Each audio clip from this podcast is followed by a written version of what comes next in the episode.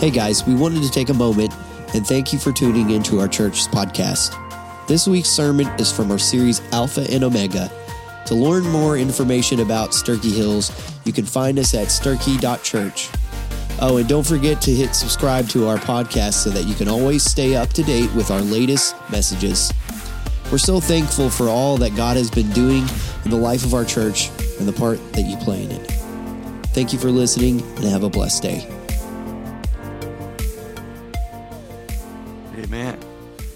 Thank you guys. That was beautiful. That was amazing. I'm honored and tickled to get to be back this week. Uh, I hadn't been in this spot for a few weeks. Kyle preached for me, and then Tyler, and then Brother Mike, and I got to be at second last week. But this is my spot. Now, I share it with some young men who God is developing uh, that part of their ministry, but it's, I always miss when I'm not getting to be here to open up God's word and preach. And so I'm excited to be back. And I want you to open up in your Bibles today to Mark chapter 2, verses 1 through 12. Mark chapter 2, verses 1 through 12. And let me just go ahead and explain uh, and, and, and qualify our message for today. This message is purely and simply about the greatness of Jesus. This message is where Jesus demonstrates a sign to go with the wonder. This is a message where, uh, this is a passage where Jesus uh, uh, showed to those who would follow him the reality that he was all man and all God all at the same time. That he had a divine nature and a human nature, and he never sacrificed any of the alternative uh, uh, positions um, by being all of the other. What I mean, he was all God, he was all man, and never less God being man, never less man being God. You can't do that, I can't do that, we can't even really understand that, but that is the magnitude of who Jesus is. He's God and he was man. Now, in this story, he proves that he's God because he proves that he has the ability to forgive sin. Now, let me just go ahead and, and tell you there's a lot of people in the world seeking a sign, when in reality, there's something much better than a sign and that is a wonder. And what Jesus does is a sign to authenticate his wonder. He says, I'm going to show you a sign. I'm going to take your cripple guy and I'm going to let him walk and I'm going to heal him physically. That's a sign. But he says, I'm going to show you a wonder that surpasses any sign that you will ever see. And that is when I forgive sin and restore a soul for all of eternity. And we're in, uh, that's the world we're in. We're not sign seekers, we're not sign performers. We are people who pursue the wonder of God through Jesus Christ when He rescues someone who is eternally dying and, and God places them on a path to eternal life. Now, that's good stuff. Amen, Brother Joel. That's good. All right, now, I got that out of the way. Let's keep moving. In Mark chapter 2, verses 1 through 12, the title of the message is this Which one are you? Look at your neighbor and say, Which one are you? I want to show you that to, over 2,000 years ago, in this story, in this passage, sure, it's about Jesus, but in this passage, there are people groups, people with personality traits and attributes that are very similar to the church today. In fact, all of you are represented in this story today. No matter where you are in your journey, you're represented in this story today. Now, my call, my invitation, my encouragement is to let the Holy Spirit evaluate your life, evaluate your Christianity, and show you which one are you. Let's look at the text. It begins in verse 1. It says, Now, after some days when Jesus returned to Capernaum, the news spread that he was home. Okay? The first category of people in the local church are the communicators. The communicators. I would define the communicator in the church like this. These are the people who are so excited about what Jesus is doing that they just stinking talk about it all the time. Have you ever been to a family get together, a reunion, and there's somebody there that is just way too stoked up about their church? And they're just talking about their church, their church, my church, my church, my church. And, and maybe your church is in a place where it's just not so, so exciting. And, and you just want to say, Will you stop it about your church? Okay? This is the communicator. The Bible says the news spread. Now, the beauty of it is listen, the beauty of it is this we all should be communicators. This happened over 2,000 years ago. They were not communicating, man, that's, man, church is good. Jesus is back in town and he's going to be at the house. So let me just send a text out to my friends. Let me do an Instagram post. Let me send some emails. Let me call my friends on the cell phone. Let me put a billboard by the interstate. Let me run an ad on television. Let me put it on radio. They didn't have none, zero, none of that. None, none. Yet the word spread that Jesus was in town. Okay? I'll pause right there. What is your problem? You have all of those things at your disposal, and yet weeks, months, years go by, not a word about what's happening in your church. Now, in this, in this story, we, we have to ask ourselves a question What made them so excited about what was happening in that place? Jesus was there. Jesus was there. Now, let me just go ahead and tell you Jesus is here. Jesus is right here. The Bible says when we're born again, Jesus inhabits our life. We become the life of Jesus, the hands and feet of Jesus. So Jesus is in this place. Now, you may be thinking, yeah, but boy, they had a perfect church because Jesus was there and you ain't Jesus. You don't have to tell me that, okay? I know that, okay? So, so, so you don't have a perfect church. Look at your neighbor and say, Our church ain't perfect. Some of y'all were way too confident in that. Okay? No, it's not perfect, but let me tell you something. It is much, much, much, much better than the church that most of the world attends. You say, well, that's a little prideful. No, it's not. Most of the church, most of the world does not attend a church. So this one is much, much better than the one that they don't attend. Now, now let me tell you why these people were excited and they were communicating that Jesus was there. Because Jesus had done a work in their life. They had already experienced Jesus at some level, and so they were excited. Man, he's coming back. And if he's gonna be there, I'm gonna be there, and I'm gonna tell everybody else about it. So, so what would make somebody so excited? Why should you be excited about being where Jesus is gonna show up? Let me just qualify it.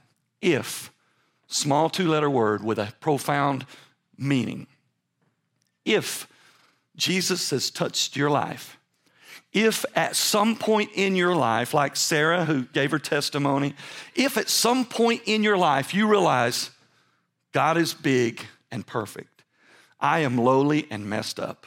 He loves me anyway through Jesus, his son. I need Jesus to save me. Jesus, come in and save me. And if he's touched your soul, if he has entered your life, you got something to tell. You have something to tell. Now, now I was thinking uh, about this because I was reading some statistics, which I'll share next week. And one of the statistics say that when people miss church, it's because they don't really think they were going to miss something when they missed. And the less they think they miss by going to church, uh, by missing church, the more they'll miss. And that just kind of kicked my tail because I want to be honest with you. We pray, we study, we labor, they practice. We want that Sunday morning to be an encounter between you and God, not you and the preacher, not you and the worship team, you and God.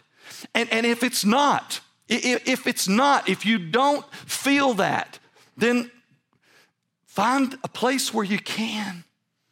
There's an invitation to leave. You won't hear many pre- preachers say that. Uh, we're opening up the door to find a place where you can encounter God. And if it's not here, let it be somewhere. But I want to tell you something. For some of us, God shows up and we encounter Him. And let me just go ahead and brutal, be brutally honest. Sometimes the reason people, including the preacher, don't experience God on Sunday or Monday through Saturday simply is because we are not looking for Him because we are looking for everything else but Him. So I just want to tell you, He's here and, and we need to be communicating. Let me tell you what this looked like. In the New Testament, Acts chapter 4, 18 through 20, a couple of key figures, uh, John and Peter, they get arrested many times, but in this case, it says, and they, the authority, the rulers, the popo, they called Peter and John and they commanded them not to speak at all nor teach in the name of Jesus. But Peter and John answered and said unto them, Whether it be right in the sight of God to listen to you more than unto God, you be the judge. For we cannot but speak the things which we have seen and heard. Isn't that good? We ain't gonna shut up. You can give us a beat down. You can chop our head off. You can feed us to the cats. You can do whatever you want to do, but we cannot be quiet about what God has done in our life. And if you have never communicated what God has done in your life, simply put, it may be because God has never done anything in your life. Crickets. Crickets. I'm telling you the truth. If you got nothing to communicate, maybe God has never touched your life. Because when the God of everything touches your soul, there's not enough lip lock to keep that contained. It comes out. And it should come out in the way you live, and it should come out in the way you speak. Now, you say, Well, I just don't really want to invite my friends to church because I don't really like the music. Well, I do. Well, the music's too loud. No, it's not. Okay? Well, I don't like come to church because the people just are not that friendly to me.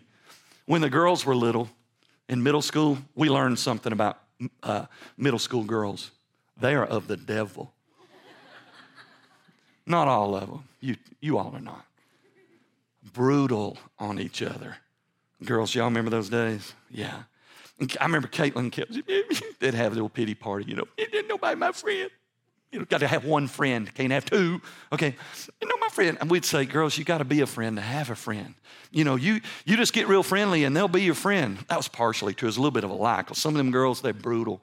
They're full of Beelzebub, and so, so you say, well, I don't like the church. It's not that friendly. That's a lie. If you don't think this church is friendly, it's because you ain't friendly. Okay, it ain't friendly. Who wants to be friendly to this? Okay, all right. If you think this church is not friendly, raise your hand and we'll come and bust you up. That's how friendly we are. Amen? Amen. Amen, Brother Joel. Okay? So I don't like the music. I don't like the people. I don't like the preacher. Are you serious? Come on now. You, you like the preacher. Okay? The preacher loves you. Okay? So, so what, what are we waiting for? And, and let me just say this, okay? I'm going to be honest again. Listen to me. Everybody engage, lean in. Here it is. If you don't like the music, and you don't like the people, and you don't like the preacher, here's your invitation to go visit another church. Find one that pleases your every desire, okay? And then when you realize they're not out there because it's not about you, it's about Jesus, come on back and we'll hug you and tell you, come, welcome back, okay? Seriously. If, if you don't love this church, if you don't love your church, find one you do. Find one you can be excited to take your friends and family to. So the first one are the communicators. And I don't, that's not me. Somebody was celebrating right there, okay? Number two, listen what it says in verse two. So many gathered now that there was no longer any room, not even by the door. And he preached the word to them. So it's your basic church service. So many people gathered, there's no room left. This, this represents the church body of America. I call them the comfortable. These are the people in the church that have a large group, they show up and find a good seat, but months and years go by and they have brought no one with them. They're comfortable right where they are. They show up in the big crowd, realizing that all of that crowd had nothing to do with their efforts because they don't contribute anything. They don't give, they don't serve, they, they just don't. They're comfortable where they are. It may be crowded, but it's all because of somebody else's work. And I would say this is the masses of American church show up on Sunday at some regularity. Just for the record, regularity 40 years ago was three times a week, every week, Sunday morning, Sunday night, Wednesday night. If your mama played the piano like mine did, you'd go down on Saturday to listen to her bang on the piano. If your dad was over the offering because he was a deacon, you'd go down and stay after church on Sunday while he counted the offering. But regular attendance, committed Christianity looked like Sunday morning, Sunday night, and Wednesday night.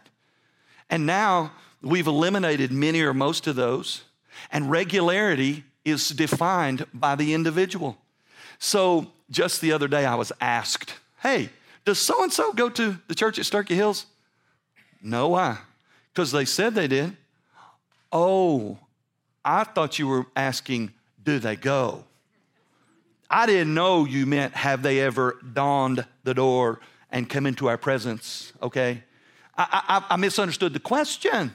Because everybody has a church that they're affiliate. Oh, I go to Sevier Heights. Oh, I do this. I go there. I go to Sterchi Hills. I go to Second. I go to Wallace Moore. I go to Beaver Dam. I go to Salem. I go to Fairview. I go to Corryton, I go to wherever you name it. And, and the truth is, they might go there every now and then because their idea of being committed to a church or a part of a church means I have some regularity in attendance. You got the CEOs, Christmas, Easter only. They're regular. I got the once a monthers. They're regular. I got the twice a monther. They're regular. And then I got those, man, Sunday, week, every week, week in, week out, they show up. Now, now, now 2 Timothy 3 5 defines these people who just attend regularly, but they're really not connected or committed. In 2 Timothy 3 5, it says they have a form of godliness, but they deny the power therein. So they have this identity of Christianity, a form of godliness. They, they appear to have some nature of godliness or a religion. But there's no power in their life from God that changes their life, that moves them, that compels them to live for Christ in this world that we live in. And you say, Well, I don't even think church is that important. I mean, I can be a Christian and not attend church. You ever heard that one? Let me answer the question. You can be a Christian and not attend church, but you can't be a very good one. Oh, crickets again. Okay? Why? Because as a Christian, you are called to love and be committed to those and to that which God loves and is committed to. And you want to ask, is he committed to the church? The church is the blood bought bride of Jesus Christ. The church is the forever bride of God's own son. Does he love it? He gave his life for it. You better believe he loves it. And so, if God loves the church and God does his work in the world through the church, that means you should love the church and you should let God do his work in you through the local church. So, church is important. Hebrews 10 says, And let us consider one another to provoke unto love and to good works, not forsaking the assembling of ourselves together, such as is common with some, even more so. Come together more so as we see the imminent return of Christ, as we see the day approaching. And the closer we get, to Jesus' return, the more we should hunger to be together with his bride. Number three, verse three.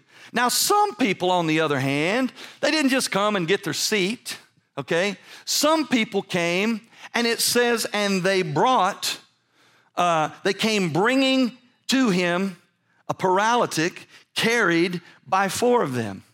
Some people were like, you know what? I know if I leave, if I, if I leave and get there right now, I'm going to get me a good seat, which in the Baptist church is the back. Okay? Somebody asked me the, the other day, says, well, it might have been Brandon Jacks. He says, uh, those seats in the front, are they more comfortable? I said, I don't know why. He said, low mileage. Nobody's sitting in them. I, I applaud y'all for even getting close to the front row. Look at this front row. Look at this. Nobody, Kyle. Bam! That's what I'm talking about right there, the hero of the faith. Nothing, nothing, nothing, nothing. I, I think, do I have like leprosy?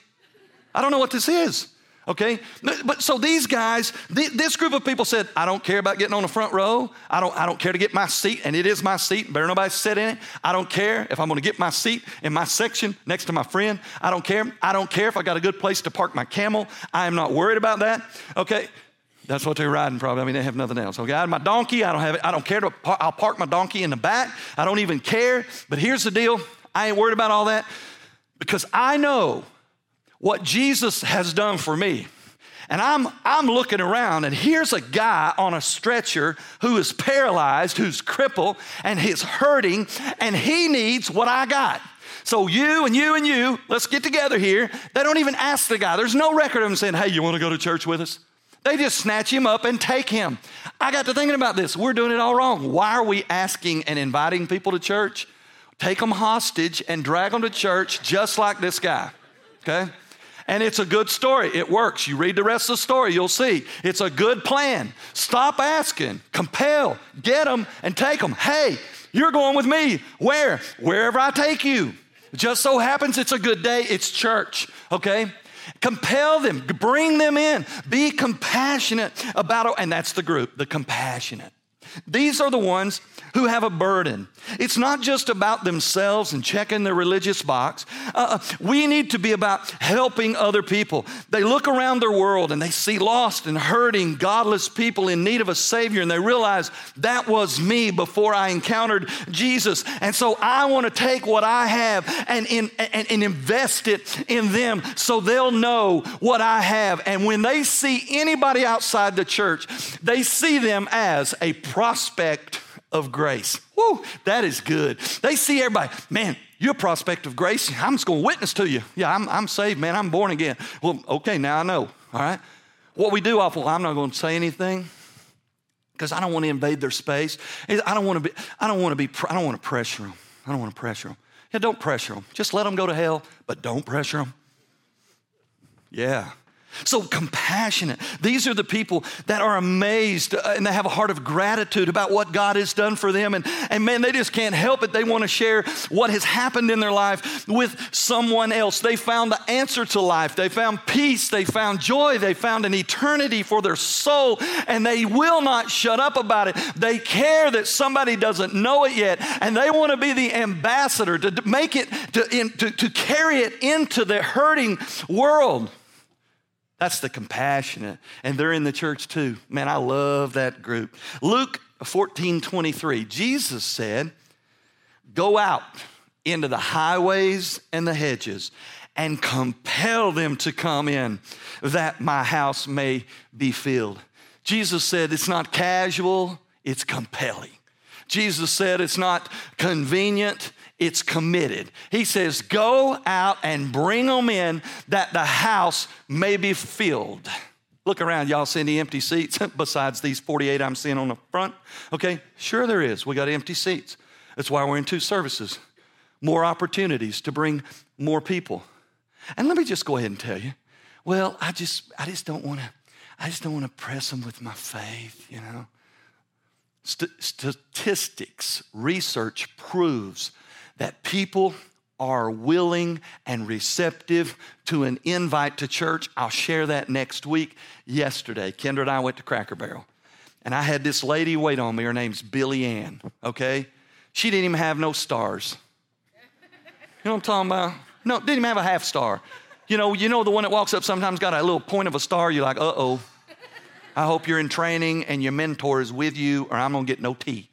Okay? Not Billy Ann rising star. That means she ain't even got no lines on her star yet. I'm thinking, great. Should have brought a cooler. All right? Not Billy Ann, man. She rock star at Cracker Barrel. She's all over us. I'm not even kidding. Y'all want biscuits, cornbread? Cornbread. Okay, I'm gonna bring some. She goes straight back. Bam, cornbread. Meal comes out, cornbread. We're about half through, still nine pieces of cornbread. Cornbread. Man, Billy Ann, she's she's killing it. So our meal was like 20 bucks. I left, I, she was good. I left her a dollar and uh, invited her to church. That's what people do. The worst tippers on the planet leave church, go down there and wear them out. You know, yeah, bring me some more tea. Yeah, I need eight more biscuits. Yeah, fill up this, do this. You know, I need a napkin and a knife. I just threw mine on the floor. You know, man, you did a good job. Here's 50 cents. Okay. You want to come to my church? no, I don't. Okay. So our meal was, was, was $20, and, uh, and I gave her $8. And I said, I want to invite you to my church. She said, Well, that's awful nice. I said, Let me tell you why. I said, Anybody that can show up with cornbread and tea like you have, I want them in my church. All right? And she said, Well, I said, Do you go to church anywhere? She said, Just moved here from North Carolina, me and my husband, and we don't have a church. And she said, I have to work some Sundays. I wrote it down on the napkin. I said, Bless you. I love you. Come visit our church, 904 Dry Gap Pike. All right? She wants, she, she said, Thank you for inviting me to church. I'm telling you, there's a few weirdos out there. I don't want to know about your church. Well, fine. Okay? Tell the person next to them. Most of them want to know. They may not know God, they may never meet God, but there's something in them when they meet somebody who really believes that their God is real in their life, who gives them a glimmer of hope that maybe God is real. And maybe Jesus did offer us a relationship with God. And maybe at some point, if this person keeps being real, it may, it may entice me, and, and what they don't know, maybe the Holy Spirit draws me in and I'll receive what I don't really believe, but I think they really believe is real. That's what it looks like. As a boy, let me tell you what it looks like physically.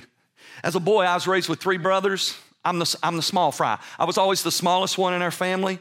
The rest of them looked like Wayne, Wayne Wood. They're about nine feet tall, you know, just big guys. My mom, my mom and dad, big people. And for some reason, why I do not know, they always drove like a two door Impala. Okay? And as a boy, my mom and dad would tell me and my older brother, you boys, y'all walk to church because we're going to go down here and pick up these other kids whose mamas don't take them to church.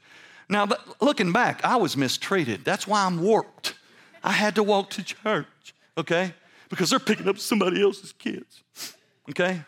It's beautiful. I had, that's the way my parents did. They got this. Go out into the highway and the hedges and compel them to come in, okay?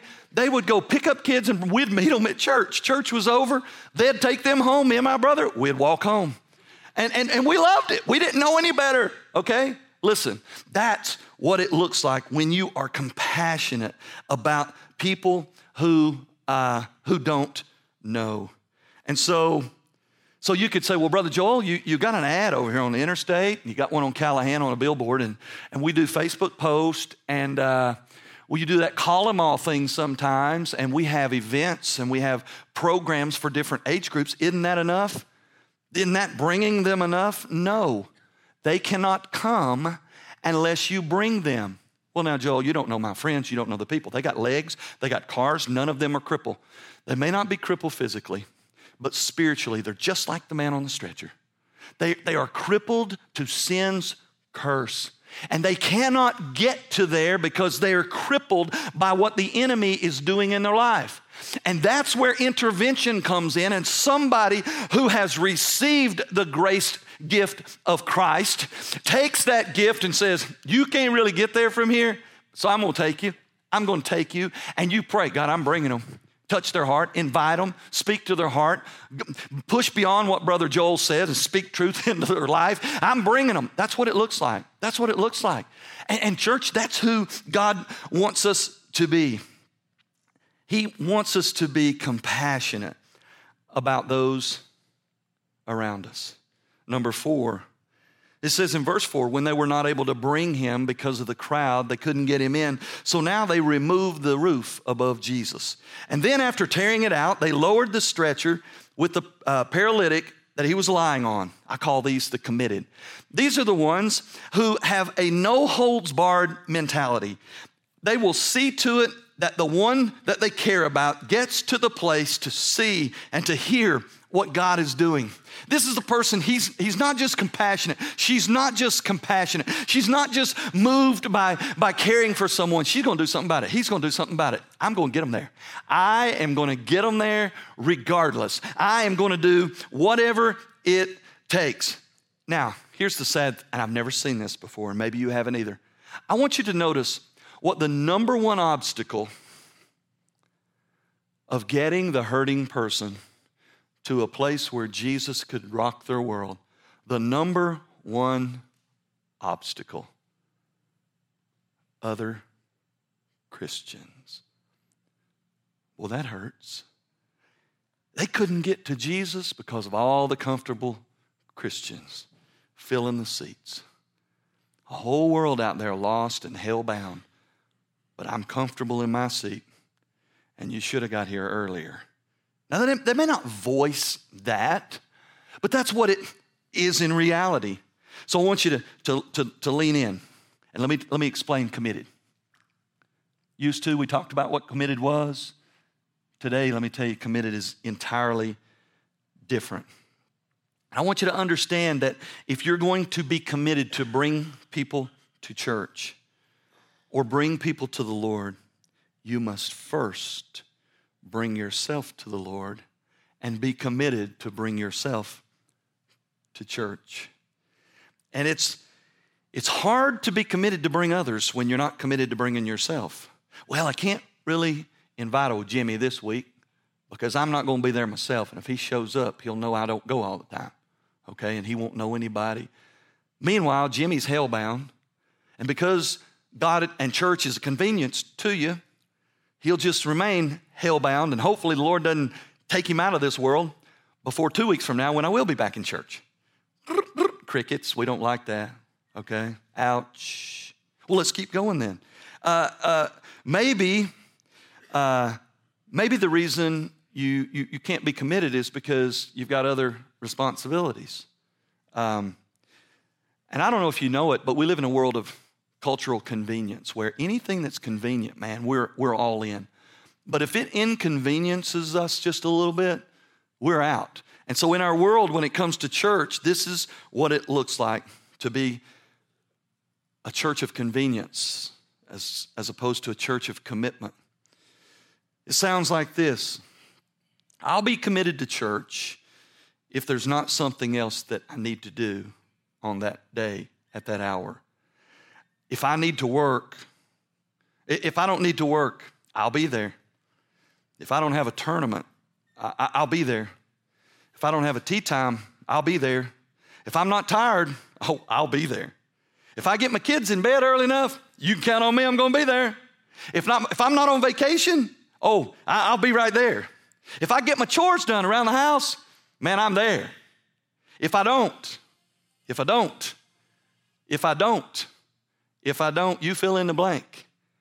All of these reasons, if I don't have something more important than the Lord Jesus Christ and his bride, the church. Now I know what you're thinking right now. You're thinking, can Brother Mike come back next week and Brother Joel go to second? Can Kyle or Tyler preach next week? They're much nicer, okay? As pastor of this church, I am not content with a comfortable, lukewarm, apathetic, uncompassionate church. Jesus is not happy with that. And sometimes the preacher has to be the bearer of bad news that we have a place to go.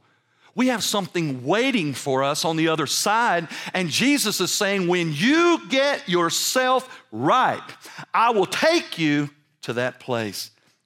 Whew, man, he's got a, as Brother Mike talked about last week, he's got a promised land waiting. He's got a victorious life waiting. And he is waiting on us to get it and us to get engaged and us to get committed so he can take us to that place. Now, I, don't want to put words in Jesus' mouth, okay? But I think Jesus, being the author and finisher of all scripture, I think if Jesus would hear, he might say this not just to the church at Sterchi Hills, but to the church at large. I think he might say, Hey, church, uh, do you remember that commandment, that little commandment we had in there that said, Remember the Sabbath and keep it holy? Yeah, yeah, it, it's still a commandment. we didn't do away with that. I know your Sabbath is not Saturday, you celebrate the Lord's Day and it's on Sunday, but it's still a big day, a big deal, and a big day. And, and do you remember the picture that I painted of creation when I worked and labored for six days creating everything? But on that seventh day, I rested. That picture was for you. I've given you six days for all of those things that I just that we just mentioned. He, Jesus said, all those things your, your work and your schedules and your children and your golf and your vacation and your tournaments and your baseball and everything else on the done, I've given you six days. Enjoy. But chisel that one out and be committed because I'm committed to you. That's what it looks like. He gives us a picture. Now, here's where the problem comes in. Joel, you're being legalistic about church attendance. No, I am not. Okay? You can mark this down big and plain in your book. You can do a self evaluation. You can do some personal research. And when we open up the door to reasons why God and His church is a convenience, when we say, well, it's okay for me to miss uh, for vacation, and sure it is. Not your pastor, it's okay to miss on vacation, okay? Um, well, if my kid's sick, trust me, if your kid has filled up five diapers and puked four times, we don't want your baby at church that day. Don't bring them down here for healing, okay? Anoint them with oil, pray over them at the house, okay? I'm not saying there's not times we should miss, but when we open the door to one, here's what it looks like. My parents, growing up, we would leave on Sunday after church most often, come back on Saturday. Why? Because we're going to have our family at church, okay? Uh, now, what do we do? We miss two, three Sundays for vacation. Um, on top of, okay, I got sick kids, I got a tournament, I got to work, I got vacation, I got, and next thing you know, our idea of regularity and our idea of commitment to the church is one in four, two in four, and nothing else. No Wednesday night, no Sunday night, nothing, nothing, nothing. Just an occasional visit, a passing by on Sunday morning. Okay, let's keep moving to the next one because it's going to get better, surely. Okay.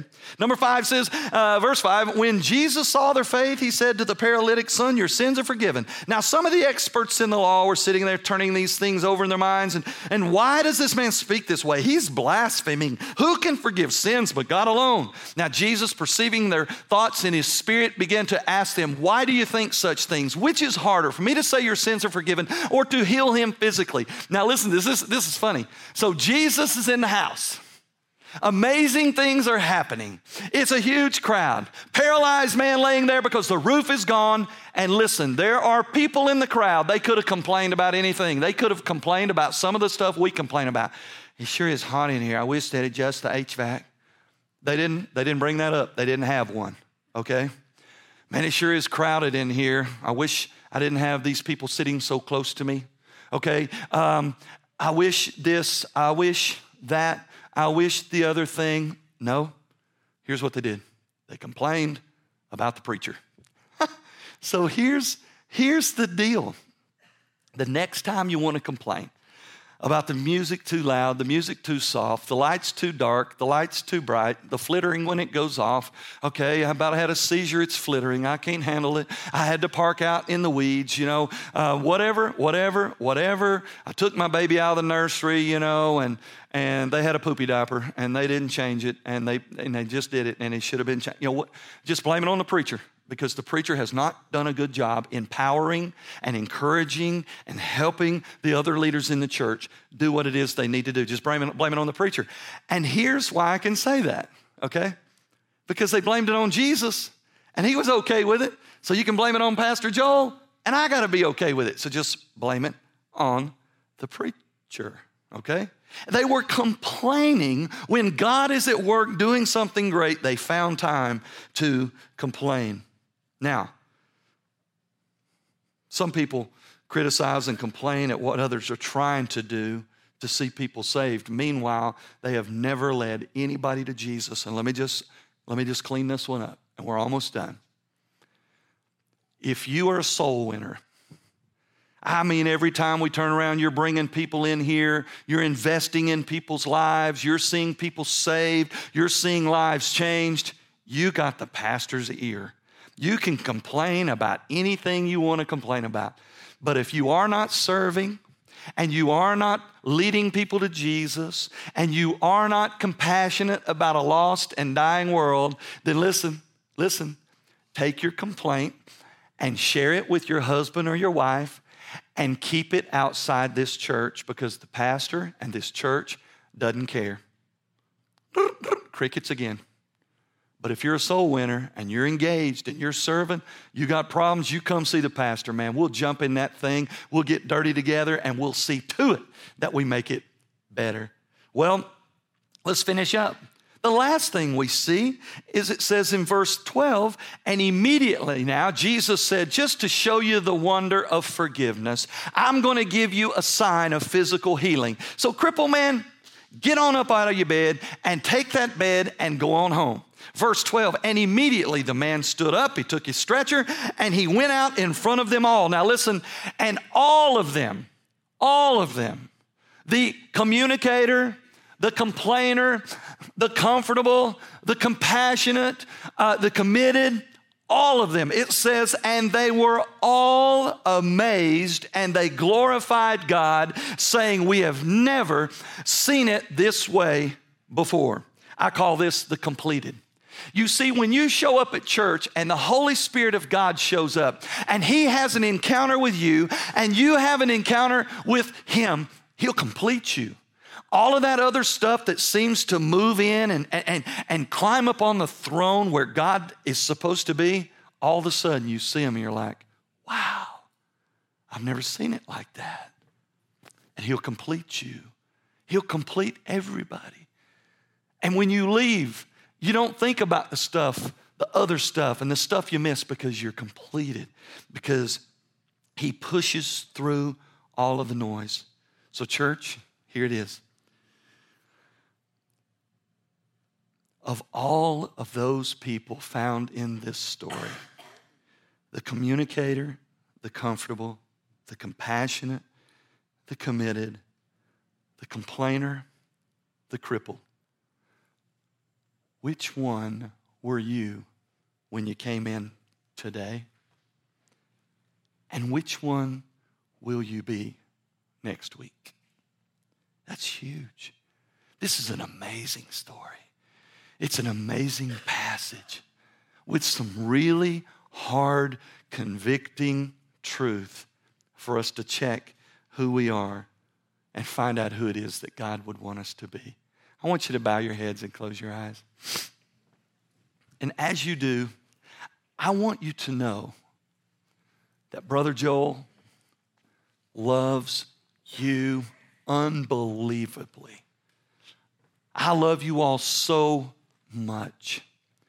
But for some reason, God has placed it in my heart a vision of what He wants to do on this hill and he will not, cannot do it until we are sold out for the kingdom.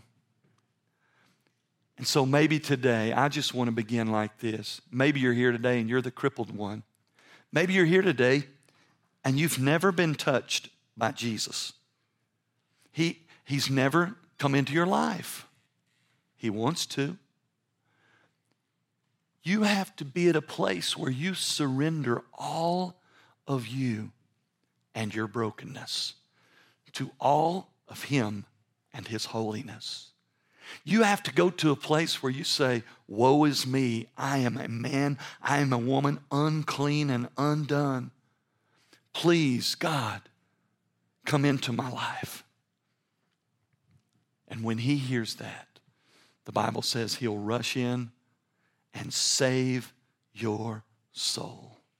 The Bible says then He'll seal you with his Holy Spirit of promise. Then he will indwell you through Jesus, his son, and he'll change your life. And then all of a sudden you understand why it's so important to be committed to the beauty of his bride, the church. And for the rest of us, maybe we've just gotten things sideways. Maybe we've just kind of dropped the ball. The one that Jesus put in our hands when we got born again, saved. I'm inviting you on a journey to a different place than you've ever been. To the glory of God, He holds our future.